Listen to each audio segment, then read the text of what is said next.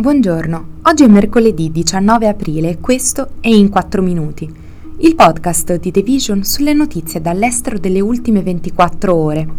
Questo episodio è presentato da Telepass, tech company all'avanguardia nella rivoluzione della mobilità in ambito urbano ed extraurbano, in un'ottica sempre più innovativa e sostenibile. Grazie a un'unica app che tiene insieme un esclusivo metodo di pagamento e una pluralità di servizi legati alla smart mobility, come le strisce blu, il carburante o la ricarica dell'auto elettrica, l'uso di monopattini, bici e scooter in sharing, l'acquisto di biglietti per treni e pullman, il noleggio di auto, il pagamento del bollo o a favore della pubblica amministrazione, Telepass trasforma ogni spostamento in un'esperienza senza confini.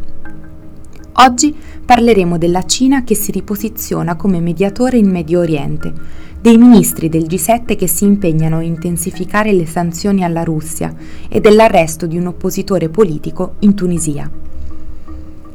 Dopo aver guardato verso l'Africa e cominciato a prendere piede con alcune aziende, la Cina si rivolge ora al Medio Oriente, riposizionandosi come mediatrice in uno dei più lunghi e sanguinosi conflitti più o meno contemporanei, la questione israelo-palestinese.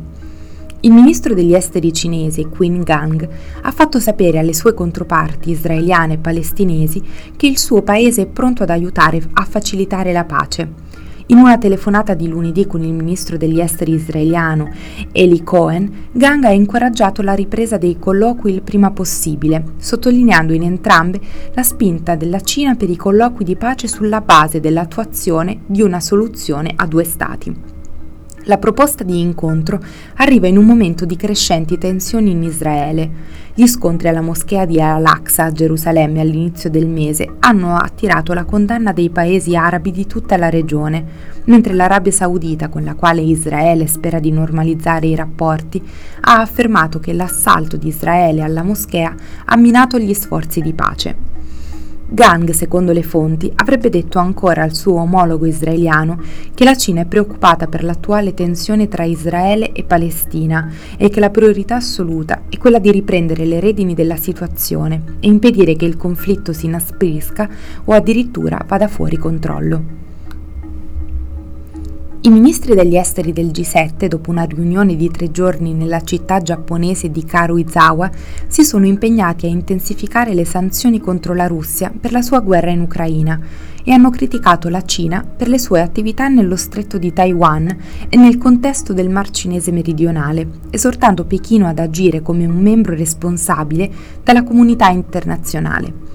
Nel comunicato del G7 si leggono critiche anche nei confronti della Corea del Nord per il suo programma nucleare e di missili balistici, preoccupazione per la violenza in Sudan e Myanmar e infine un invito ai talebani a revocare il divieto imposto alle donne di lavorare per le organizzazioni non governative e le Nazioni Unite. Secondo le fonti, il documento è stato preparato come modello per i leader globali da utilizzare al vertice del G7 che si terrà a Hiroshima in Giappone il mese prossimo e include anche una nota sull'Iran, sulla proliferazione nucleare e su altre gravi minacce. Rashid Ghannouchi, leader del partito politico Enada e uno dei principali oppositori del presidente tunisino Kais Sayed, è stato arrestato in Tunisia. Lui è solo l'ultimo delle 20 persone tra politici, ex ministri, imprenditori, sindacalisti e il proprietario della stazione radio più popolare del paese, Mosaic FM, a essere state fermate dall'inizio di febbraio dalle autorità tunisine, ritenute da Sayed terroristi, coinvolti in una cospirazione contro la sicurezza dello Stato. Ghanouchi era il presidente del Parlamento tunisino prima che Sayed lo sciogliesse e si appropriasse di ampi poteri con una serie di mosse descritte dagli oppositori come un colpo di Stato. Gli oppositori di Sayed lo accusano di aver ripristinato un regime autocratico in Tunisia, che è stata l'unica democrazia a emergere dalle rivolte della primavera araba in Medio Oriente più di dieci anni fa. Dopo la presa di potere, Sayed ha governato per decreto e l'anno scorso ha fatto approvare una Costituzione che conferisce al suo ufficio poteri illimitati e di fatto elimina quelli del Parlamento. Ghanouchi è stato esiliato per più di due decenni sotto il dittatore Zine el Abidine Ben Ali, ma è tornato dopo la rivolta del 2011 ed è diventato una figura dominante nella politica tunisina. Questo è tutto da The Vision, a domani.